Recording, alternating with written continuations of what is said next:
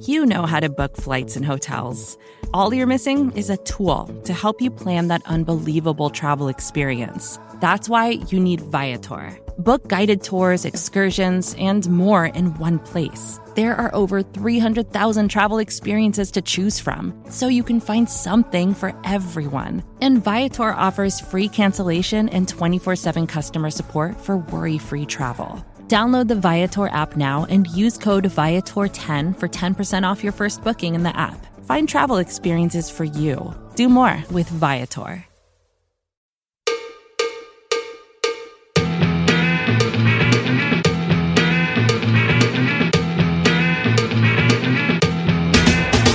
Start! You can call me Bruce. Bruce Nolan is standing by. Hey, Wacky Bruce! Coming to you from an undisclosed location, this is the Bruce Exclusive. And here's your host, Bruce Nolan.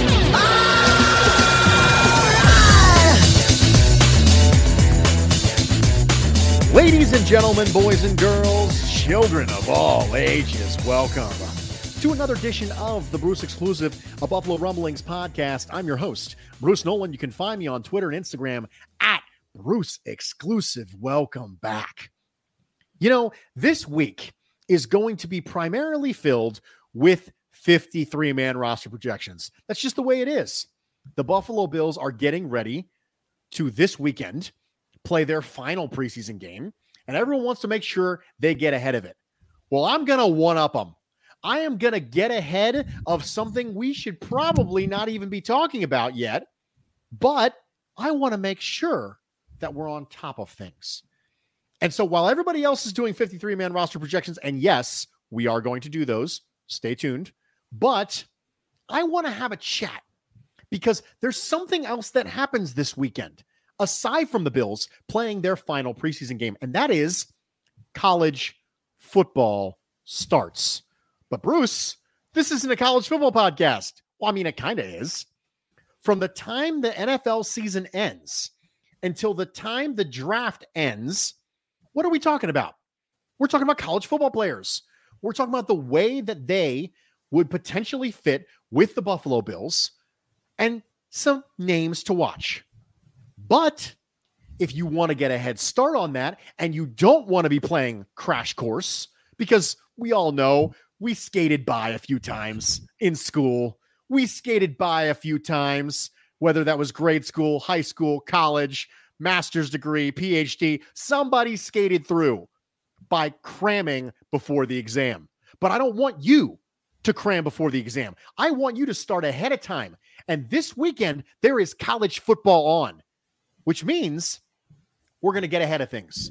And in order to do that, and in order to keep our eye on the appropriate players in college football this particular year, so that when we get to the NFL draft, we're not going, gosh, I don't know who's that guy. I brought in someone who I wanted to have a chat with. I brought in Chris Trapasso, CBS Sports. Chris, thanks so much for being here, man. Bruce, it is awesome to come on after that intro that you are setting the scene for not only the last Bills preseason game, but the start of college football. And I am thrilled to have a full crop of new prospects to watch this fall. I'm not crazy big on putting cemented grades on NFL draft prospects before their final season. It's kind of the same issue that I think arises with the preseason AP poll coming out, and then teams that were probably inflated where they were ranked, ultimately hanging on to a high ranking when they don't deserve it. But it is very important, I think, to get a little bit of a head start. So on Saturday, when you're lounging around the house waiting for that Bills game, you can flip on the TV and not just watch college football because it's awesome, but watch with a specific player or two or three in mind when you're watching the SEC or the ACC or the Big Ten. That's one of the things that I think is really valuable about having your ear to the ground during mm-hmm. the college football season is going into the weekend going, okay, I'm going to watch my team. If I have a team, I'm going to watch my team. My wife and I, we're Buckeye fans. That's the way it works. But when we're not watching the Buckeyes, one of the most attractive things my wife has ever said to me. She said to me recently, and that was, you know, I think I want to watch more college football this year. And I was like, can you marry me again? But I want to watch more college football this year because I always want to watch more college football. And I want to go into the game specifically looking at players to keep an eye on so that when I get to the end of the season, I'm not scrambling to catch up. And so I wanted to have you on. I wanted to chat. Quite frankly, we could make this a three hour podcast with all the different things we could talk about. But I wanted to specifically talk about some positions of interest for Buffalo Bills fans going into the 2022 season. Now, we all know this could change a lot. A lot can happen in a year. The things that you think your team will be focused on may not be anything at all what they're actually focused on. I don't think a lot of people thought going into the 2021 NFL draft, there would be a significant push for a running back in the first round before the year started because the Bills had just drafted Zack Moss and they had added to their running back stable. But sure enough, the narrative showed up. So there's four things specifically I wanted to talk about when it comes to college football positions. Interior offensive line, interior defensive line, cornerback, and tight end. Tight end, pretty self-explanatory. If Dawson Knox doesn't work out, that's going to be something where they're like, okay, you know what? Three years is enough. Let's start to look at another player. Interior defensive line, mostly because the one tech position is a little bit uncertain for the future. We don't know if Harrison Phillips is going to be that guy. Star Lotulelei is certainly not that guy long term moving forward. And then there is the dreaded thing in the back of our head going, what if Ed Oliver doesn't turn the corner this year? What if he's just okay? What if he's reasonable? In addition to that, we have previous behaviors from this staff when they were in Carolina that they'll double down on interior defensive linemen. We know they mm-hmm. did. They took Kawann Short and they were like, we don't even need this guy. We're three deep with first round picks now. Star Lotulelei and Vernon Butler and KK Short. And we don't know what we're doing. Right? All of them were high picks. Not KK Short was a second round pick, but they're all high picks. So the last position was interior offensive line. And that is because you have players like Jon Feliciano, where you could get out of this contract at the end of next year. You have Mitch Morse that restructured his contract and might be gone after this year. So interior offensive line might be something that they're looking for. And then I'm going to keep, I'm going to put cornerback on here. I know they're never going to draft a cornerback high because they, they enjoy hurting me and they don't like me being happy. They don't want Bruce to have nice things, but we're going to do it because I say we're going to do it. And that's the only reason why. So, Chris, those four things, are you ready? I'm ready. Absolutely. Okay. Let's start with the most interesting position of the group. Let's start with tight end. Let's start with the scenario. Okay, Dawson Knox doesn't take the next step. First off, before we get even into it, I have long professed the idea that tight end is a slow developing position in the NFL because you're learning lots of different things. And the way they're used in college isn't even close to being the way that a lot of teams are using them in the NFL. You got to learn a lot of stuff. You got to block on the edge. You got to run routes like a receiver. You got to read coverages on the run. It's a whole different thing. Is three years enough? Like if if Dawson Knox doesn't end up becoming a really good player this year, do you think first off it's even reasonable for me to be looking at the tight end position going, okay, let's go back to the well again? It's kind of a two part question. I think by the third year, if Dawson Knox doesn't take a noticeable step forward in terms of just one area, his reliability catching the football. And I know with wide receivers, we kind of have gone away from the idea that we shouldn't get too enamored with drop rate for a wide receiver because if it's a number one or a number two, he's going to see 80 plus targets a season. Even if a drop rate is four or five percent, it's not accounting for a high percentage of his targets, and he's going to make up for those drops with some great catches down the field. Tight end is a smaller sample size. They're not going to be as high volume, especially in this Bills offense that runs more three plus wide receiver sets than any team in the NFL. At least that was the case last year. And I presume it's going to be the case this season.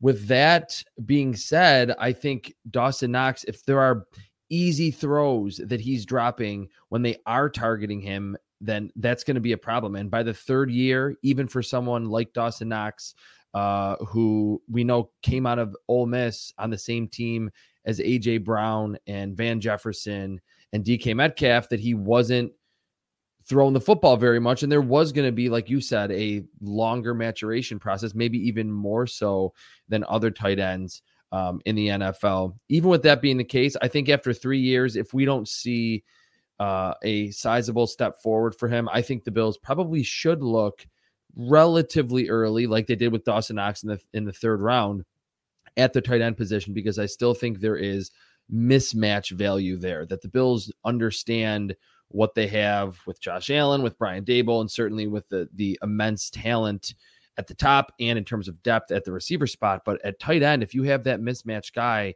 uh, you really can't game plan to stop him. And this tight end class isn't great, um, but I think there's a fair amount of pressure on Dawson Knox to be that reliable possession guy, along with you know a few of those acrobatic catches down the football field this season.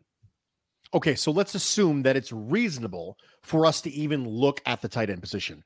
Mm-hmm. Where would you be looking for somebody and do you think there's people in this draft class? And I know it's really weird that I say an oxymoron, a plug and play tight end, but someone who maybe doesn't have the same learning curve that a Dawson Knox would have. Because Dawson Knox, we all knew it was going to be long. It's always long for a tight end, but he was even longer because he was mm-hmm. a converted quarterback.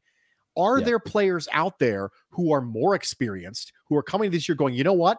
I think based on what this guy's being asked to do, based on what he's done in college, I think he can have an impact year one. There's one tight end who stands out, and that's Jeremy Ruckert from your Ohio State Buckeyes. He looks like the only tight end, as of right now, like you mentioned, it's still very early. The only tight end that feels like he could, you could kind of pencil him into the first round. That there have been some drafts like two years ago. Cole Kmet was the first tight end. Uh, and didn't go into the second round. So it's not like there always needs to be, and historically, there's always a tight end in the first round. But Ruckert at his size, with his athleticism, like legitimate juice off the line of scrimmage, speed through the second level down the seam, and then most importantly, and I think you're kind of alluding to it with uh, when you're saying what tight ends do in college compared to the NFL. He's a great blocker. Like he can move defensive ends in the run game. For as dynamic as Ohio State has been through the air uh, with Justin Fields, and even before that with the one season uh, with Dwayne Haskins throwing 50 touchdowns, they still like to run the football and have pumped out a lot of quality offensive linemen, or at least prospects that have gone high uh, in the trenches. Jeremy Ruckert, I thought if he would have entered last year's draft class, he probably would have been a third or a fourth round pick. He really has the separation ability, the speed. He just looks like a three down tight end. Him and Jalen Wydermyer of Texas A&M are the cream of the crop. But if we're talking like the Bills want to use maybe a late first or even a second round pick.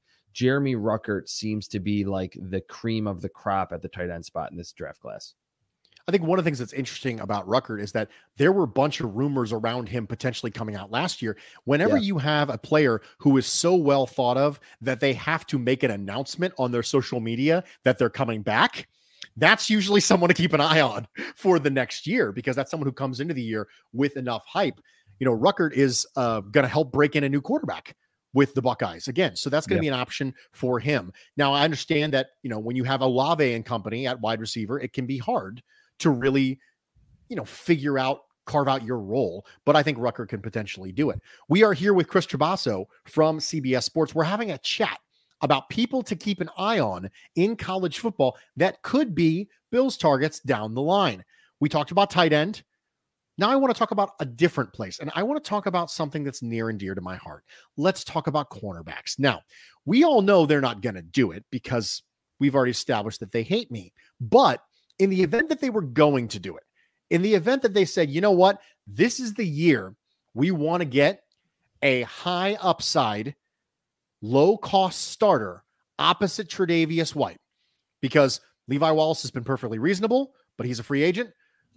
You have a seventh round pick out of Pitt behind him, who we thought was going to challenge for the job. And despite what Leslie Frazier says about them being neck to neck, it does not seem that that's probably the case. I love Leslie Frazier. I think his nose got a little bit longer when he said that. But knowing that Dane Jackson's probably not the answer at that spot, where could the Bills potentially look, knowing full well the type of defense that run is still going to be a zone primary defense, but you want to have that athleticism, that flexibility that allows you to do man. What should we be looking for? two cornerbacks, one from the SEC, one from the Pac 12. Roger McCreary from Auburn, to me, just kind of feels like a Sean McDermott cornerback that, and I think a little bit of this is coach speak, but I really believe it when Sean McDermott says it that he prioritizes tackling reliability in his cornerbacks. And Roger McCreary like looks like a safety. He's listed at six foot 190, but he just seems like his upper body is built like he's already been in an NFL strength and conditioning program. Go back to the Auburn LSU game in 2019, LSU's most difficult game in that national title winning season. Roger McCreary pretty much locked up Ja'Marr Chase in that game. Very physical at the line of scrimmage, but he's good sinking in zone. Uh, he's been very, very experienced. He's been a starter since that 2019 season. So at least two years coming into this season, playing in the SEC, facing Ja'Marr Chase, Justin Jefferson, the Alabama receivers. Uh, he's good in zone. I like how physical he is at the beginning of the line of scrimmage or those first five yards. And I think the zone production can be there as well because he's a pretty good athlete. He's not a crazy athlete, but I'm listing him based on me agreeing with what you said about where the Bills seemingly prioritize the cornerback spot. I don't think, unless he has a huge season this fall, that Roger McCreary is going to be even a first or probably not even a second round pick. But getting into the late stages of day two or maybe even early day three, he just feels like that value selection that would come in being battle tested in the SEC, faced a bunch of high quality future NFL players. The physicality is there. He's going to make a lot of tackles, not miss many. Seems like a Bills type. The other player that I think has a little more upside that fits that mold that you were describing, and I completely agree that they do seem to like uh, those instinctive, twitchier corners that can make plays w- with their eyes on the quarterback, is Trent McDuffie from Washington. And we know that over the past really decade, Washington has been a defensive back factory. There's been a lot of really good safety, linebacker hybrids, corners that have entered the NFL. Trent McDuffie is kind of the next in line. He's 5'11, 195. So he has, to me, good size to play on the outside in today's NFL. Six one, six two anymore. It's almost better to be a little bit smaller now that we're in this separation based era, uh, era for wide receivers. And the lightness in his feet, the explosion when he needs to click and close on a comeback route or an in breaking route looks like probably second or third round pick at worst. I could see him actually going a little bit higher than this. Uh, we haven't really seen him play very much because, of course, the Pac 12 only played four games uh, last season in their kind of abridged COVID year last year. So I think those two players, and there's it's a good cornerback class. I think that is one of the strengths of the 2022 class in general. But those two feel like they fit the zone uh, specialist mold, and they'll probably be available a little bit later in the draft, unless six years in the Bills say, "Hey, let's go cornerback." But I'm with you. I, I, I would like to have seen them address cornerback a little earlier, and they just just have not done that in these last couple of drafts let me ask you about the Pac 12. Because of mm-hmm. the abbreviated season last year from the Pac 12, do you think there's a chance we see really significant risers from that conference this year? Because it's one of the things I've been kind of mulling around is if I should really be watching a lot of Pac 12 after dark. You know, because that, everyone loves them some Pac 12 after dark, loves them some 11 o'clock p.m. Oregon USC games. But specifically because of how abbreviated the season was, I kind of wonder if maybe some Pac 12 players are going to seemingly come out of nowhere. They're people that scouts have had their eyes on for a long time, but from a media availability standpoint and a pub standpoint, I feel like there's going to be some players who really rocket into national prominence. Do you agree with that? I do, and I 100% agree with you, Bruce, that Pac 12 After Dark is a must every single Saturday. It's like my favorite thing to fall asleep to uh, every Saturday in the fall. But I agree. I think there were players. I mean, maybe not positions that the Bills would be interested in, but like I, I look at Jayden Daniels, the quarterback from Arizona State, who was a big recruit, was so good as a freshman, looked like ready to play, and then last year took a step back.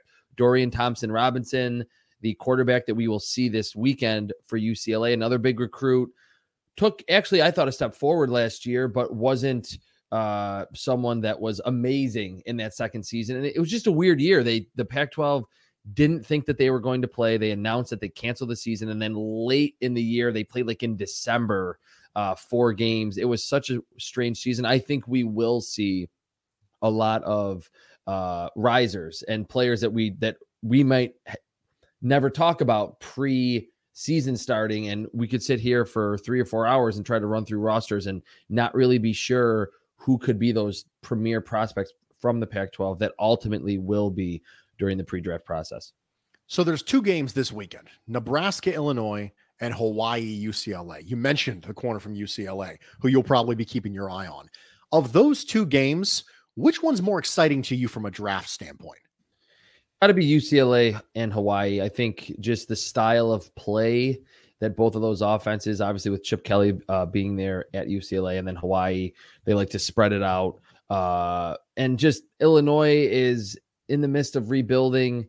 Um, and I think Nebraska will be better in the fourth season under Scott Frost, but there's not a ton of marquee talent in that Big Ten game.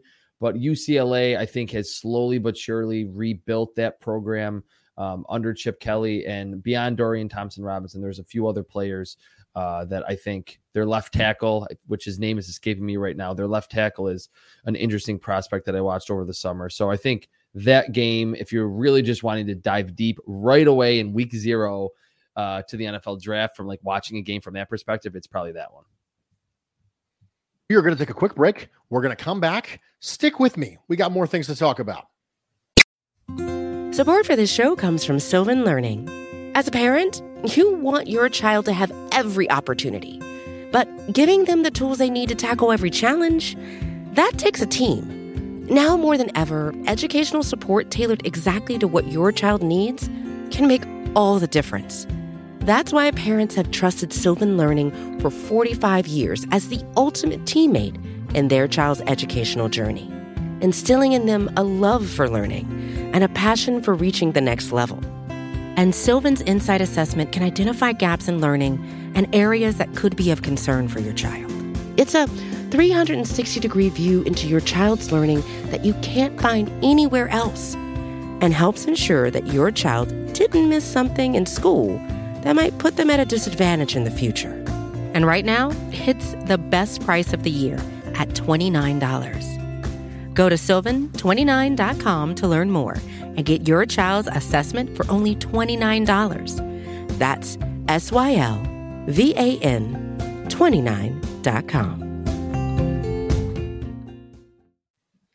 Welcome back, everybody, and thank you for joining me for this edition of the Bruce Exclusive, a Buffalo Rumblings podcast. I'm your host, Bruce Nolan. You can find me on Twitter and Instagram at Bruce Exclusive. We are here with CBS Sports' Chris Trapasso. We are getting you all ready for the 2021 college football season so that you have something to keep your eye on.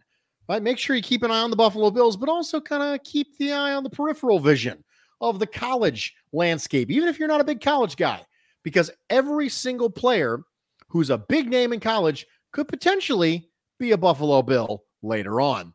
We talked about cornerbacks, which of course are near and dear to my heart. We talked about tight ends, which are not as near and dear to my heart, but you know, they're still fun to have. But now we're going to talk about the big uglies.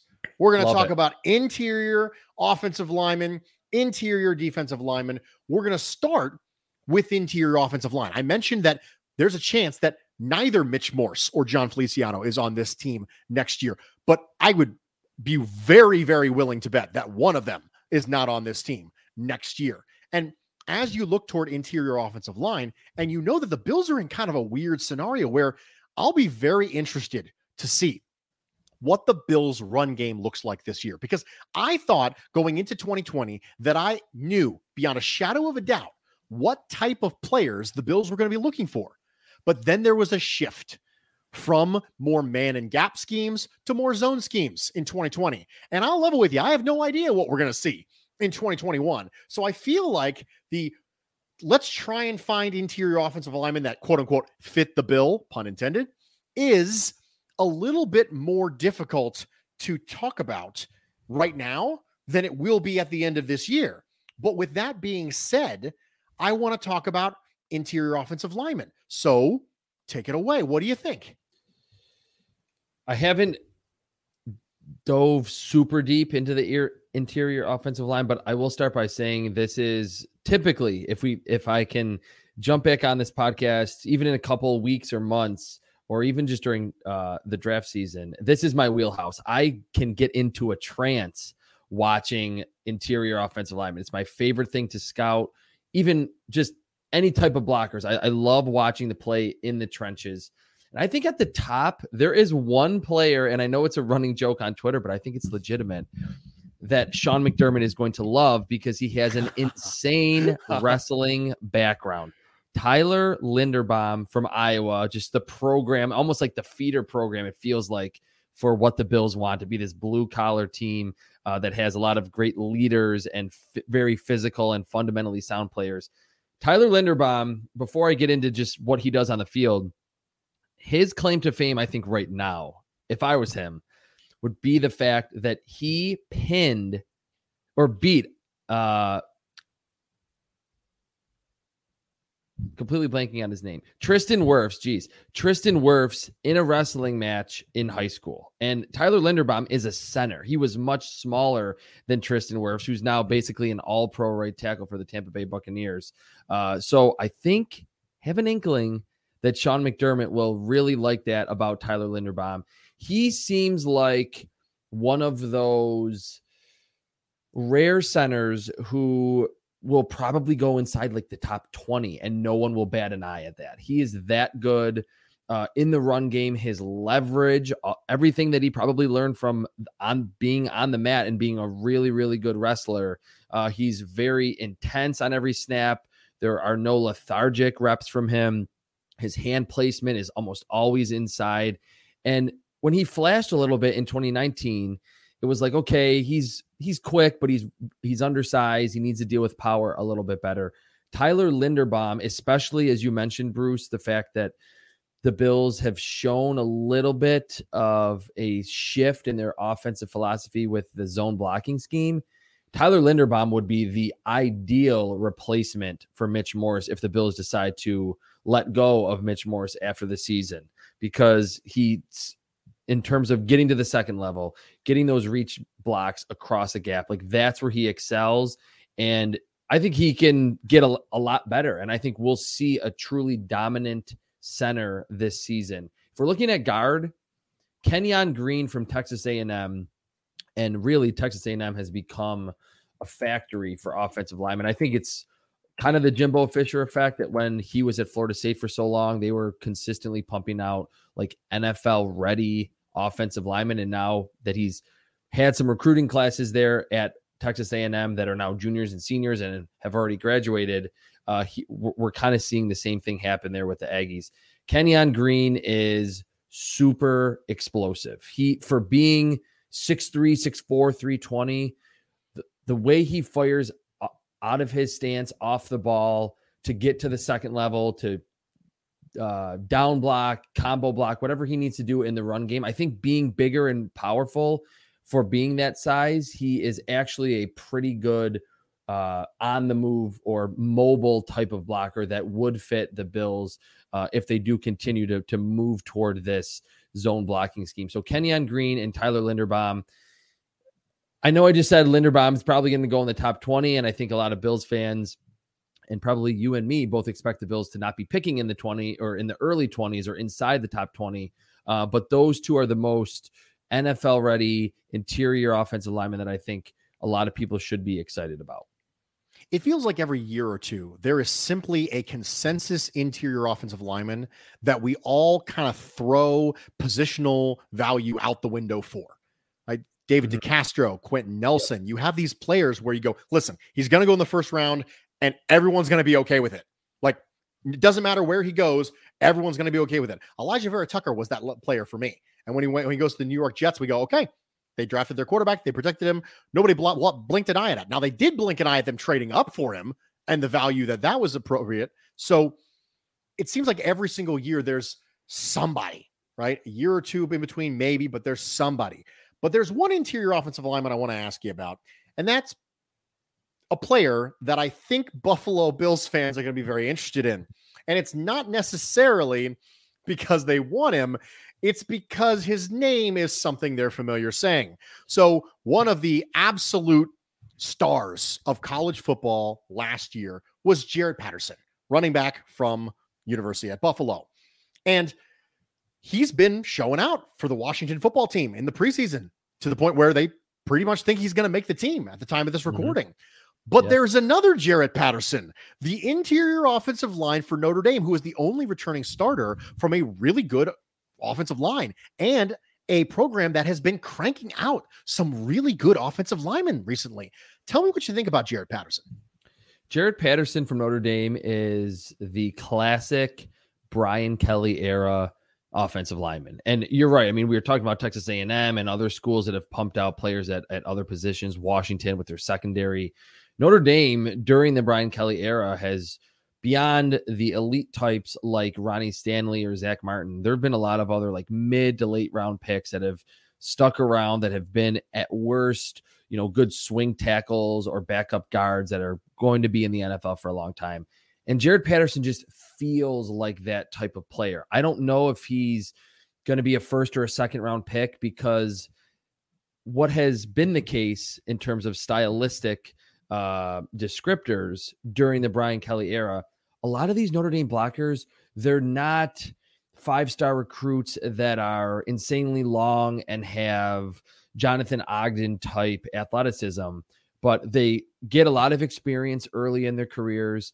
The strength and conditioning program is very good there, and they're very fundamentally sound. I thought all of those offensive linemen, Robert Hainsey, um, who else was it? There was a bunch of other um, Notre Dame offensive linemen that were picked in the 2021 draft that all were kind of similar, that they got their hands inside, they could recover, they played with great leverage despite not being amazing anchoring blockers. And that's Jarrett Patterson. And I like the fact, too, that again, he's played a lot of football, the only returning starter, like you said, and he's not a freaky athlete, but I think he taps into every ounce of his athleticism. There's not a lot of wasted movement.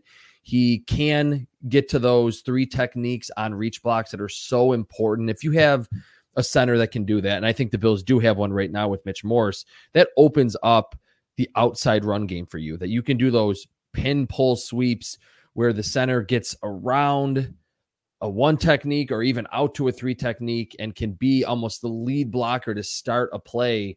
That's huge. And that's what Jarrett Patterson, I think, can give you. There are some, again, athletic and physical limitations with him, but he's going to be like a lot of these Notre Dame blockers have been highly regarded in the NFL. And even if in my grading system, he doesn't uh, grade out very high because I, I, I do think it is for most blockers pretty important to have the length and have the athletic um, requirements that we see from a lot of these Pro Bowl players, he'll go a lot higher probably than I ultimately have him uh, graded. I mean, unless he has a, a, truly breakout year in his final season with the Fighting Irish. But he feels like if the Bills want to, you know, they've shown second, third, fourth round, they can pick offensive linemen. He feels like that type that can be picked there. And then by say midway through his rookie season, be a starting center in the NFL.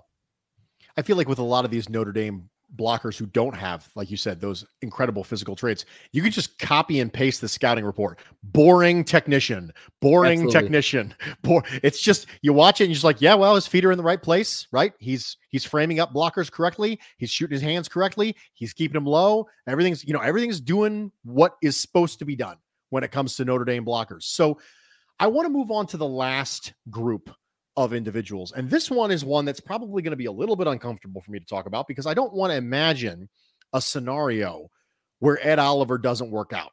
So we're going to ease our way into that. We're going to ease our way into this with the idea that there's a possibility that the future one tech of the Buffalo Bills is not currently on the roster. Right, Harrison Phillips in a very significant year is currently, as we are recording this, hurt again. Star Latule recently had his contract restructured last year. He got a chance to kind of toll his contract for a year, but he's getting older. And you're going to have to start looking for a one tech replacement when you would consider the fact that Sean McDermott and eh, defensive line coach Eric Washington love to rotate their players. You probably need bodies in that scenario. Vernon Butler has been the same thing that Vernon Butler has always been, which is underwhelming since he was taken. And so I think that we need to start preparing ourselves for a potential upgrade or at least an investment in the defensive line at that specific position. What do you have on there? Because I have a three tech I want to talk about a little later, but let's talk about bigger one techs right now. Let's talk about big boys right now. What do you got for me? Jordan Davis to me from Georgia uh, is probably the premier one technique, but that comes with a little bit of a caveat. It's obviously not uh, a position that is being that highly regarded anymore by NFL front offices and by draft analysts like myself, probably you too. You're not going to pick a one technique unless he's an amazing pass rusher in the first or maybe not even in the second round, which is nice for the Bills to have that future need and to say, hey, we can use at highest a third or a fourth round pick and get a quality nose tackle. That's kind of what it feels like with Jordan Davis. He's six foot five, he's 330 pounds, looks the part, uh, experience in the SEC, very, very strong. Like it, he's kind of the classic nose tackle who I think carries his weight pretty well. Um, being listed at anywhere from six four to or six five to six six, 340 to 350. Uh, and when it comes to bench pressing centers that are have shorter arms or guards that aren't uh crazy long, that's what he can do to push the pocket. But it's mostly him winning with his length, two gapping, eating blockers. You definitely need to do that with Jordan Davis. He will assume a lot of double teams once he gets to the NFL. And I think the Bills have in general liked the uh, to have draft picks from marquee programs. I could see him also being a senior bowl type player and we know the bills have an affinity for those types that get down there to mobile alabama uh, he can move outside a little bit if you need him to but i really think in terms of premier one techniques watch georgia their entire offensive line or defensive line kirby smart has done an amazing job recruiting there after leaving alabama but watched the Georgia defensive line. And if you want to zero in on the potential next one technique in Buffalo, that would be Jordan Davis. Jordan Davis kind of popped for me last year because I was watching Azeez Ojulari as one of my mm-hmm. favorite players to watch last year. Me too. Um, and I was a I was a big fan. I was like, who is that guy? I want to add another name to this list, T'Vondre Sweat from Texas. There is an opportunity when you watch one techs to really get lost in the two down nature of the job. And one yeah. of the things that can make one techs not be pushed down the draft board, like you talked about, is if they have some sort of value on pass rush downs, right? And this is the mm-hmm. reason why Vita Vea ended up being a success story as a first round first round you know one tech it's because he offers you pass rush upside so when you are scouting and looking at one techs there's really a dividing line between people I'm willing to spend a day two pick on, or maybe even a late day one pick on, and the people who I'm not willing to spend any pick on until day three. And that is, do they offer you that third down ability? It's the same thing with linebackers and running backs. If they don't offer you any ability in the pass game or on obvious third down, then you're really just hampering the possible ROI you're going to get from them. And T'Vondre Sweat is someone who I think offers you a little bit of pass rush upside. So moving along to three techs. I know I'm a little biased again. We're going to talk about an Ohio State player, but you know what? They're a good team and they have lots of good players. Let's talk about Haskell Garrett. I know that you've had an opportunity to see Haskell Garrett. Defensive line for Ohio State has consistently been a big thing, mostly because they bring in five star recruits and they have one of the best defensive line coaches in the country. So knowing that you you have players like Chase Hunt, Chase Young, and the Bosa's who come out already very technically refined. People think they're freak athletes, and they are freak athletes because they were five star recruits. But in addition to that, they're much more technically refined than other pass rushers who come out of other programs because of the Ohio State defensive line coaching that they get. Haskell Garrett gets that on the interior of the defensive line. What do you think about Haskell Garrett? Yeah, I mean, you described the situation that he's in perfectly. That he's pretty talented. I don't think he's like an Oliver talented, but the situation, not only having great teammates around him, but the coaching on that defensive line, really eh, that entire program that Garrett has gotten playing at Ohio State is really integral to his development. And we just see it with almost every single trench player on offense or defense at Ohio State. They're so good with their hands. And the first thing that I noticed is that this is not someone that in Haskell Garrett that is just going to win with first step quickness and then burst to the quarterback. He understands pass rushing moves and leverage and countering off specific moves and bull rushing and then swimming back to the inside or outside. So I really like that he maybe still has a little bit of a ways to go in terms of consistency using those moves, but he's not complacent. He understands hey, even in the Big Ten, I'm not going to just win with first step alone. He is that uh, classic three technique. You're not going to play him anywhere else. He's like six one, six two, around 300 pounds. But that's, of course, the uh, sexy playmaking position on the defensive line, especially in the interior. He just feels like someone that has a very high floor. I don't think, um, again, he has like high first round or even mid first round athletic traits.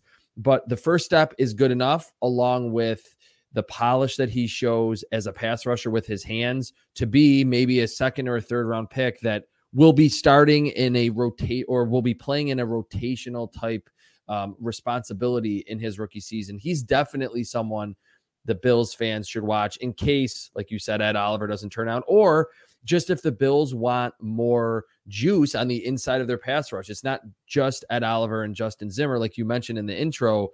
Brandon Beane was a part of that staff in Carolina that picked Star Lotulelei and then went Kawann Short in the same draft. So Haskell Garrett could be someone that in a pass rush only type of situation because he's not a great run defender. I think at times he gets washed out against the run because he's just trying to get upfield so frequently. And Haskell Garrett, you can get him probably in the second round. And don't hold me to any of these projections because these guys will fluctuate a ton. Of course not. But he, right, right now, he feels like probably a second or a third round pick that can be a rotational player and a pure pass rushing specialist role and be good when he's still cheap on that rookie contract. Ladies and gentlemen, we did it. We talked about the things we needed to talk about. I hope you feel prepared. I hope you had your pen and paper handy and we're writing these things down. If not, it's okay. You can go back and listen again. Go back in time, put on your magical chicken wing hat, go back in time, grab a pen and paper, listen to it again, write down the names, positions, and schools, and get your scouting started. Mr. Trapasso, CBS Sports, thanks so much for being here, man. Make sure everybody knows where they can find you, what you're up to, what you got coming down the pike. Hit me.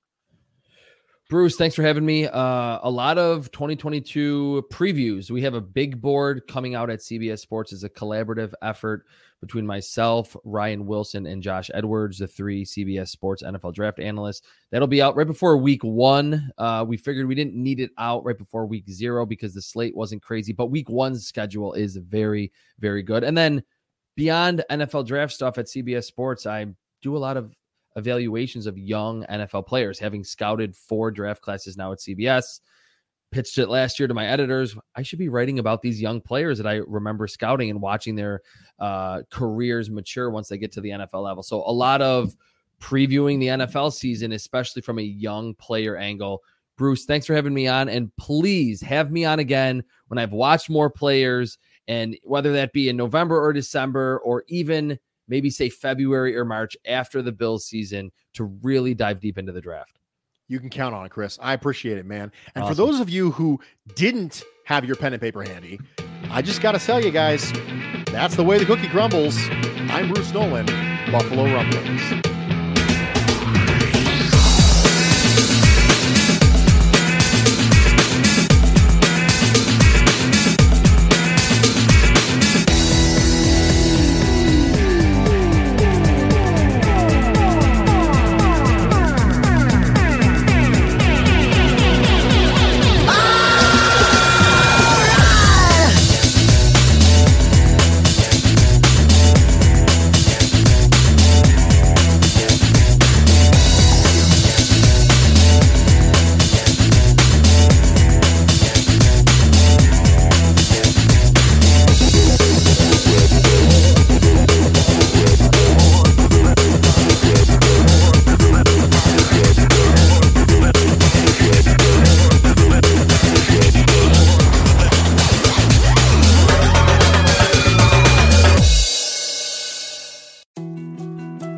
To dos, less time, and an infinite number of tools to keep track of. Sometimes doing business has never felt harder, but you don't need a miracle to hit your goals. you can just use HubSpot because their all in one customer platform can make growing your business infinitely easier. Imagine this high quality leads, fast closing deals, wildly happy customers, and more benchmark breaking quarters. It's not a miracle, it's HubSpot. Visit HubSpot.com to get started today. Support for this show comes from Fundrise. Buy low, sell high. It's easy to say, hard to do. For example, high interest rates are crushing the real estate market right now. Demand is dropping and prices are falling, even for many of the best assets. It's no wonder the Fundrise Flagship Fund plans to go on a buying spree, expanding its billion dollar real estate portfolio over the next few months. You can add the Fundrise Flagship Fund to your portfolio in just minutes and with as little as $10 by visiting fundrise.com/fox. Carefully consider the investment objectives, risks, charges and expenses of the Fundrise Flagship Fund before investing. This and other information can be found in the fund's prospectus at fundrise.com/flagship. This is a paid advertisement.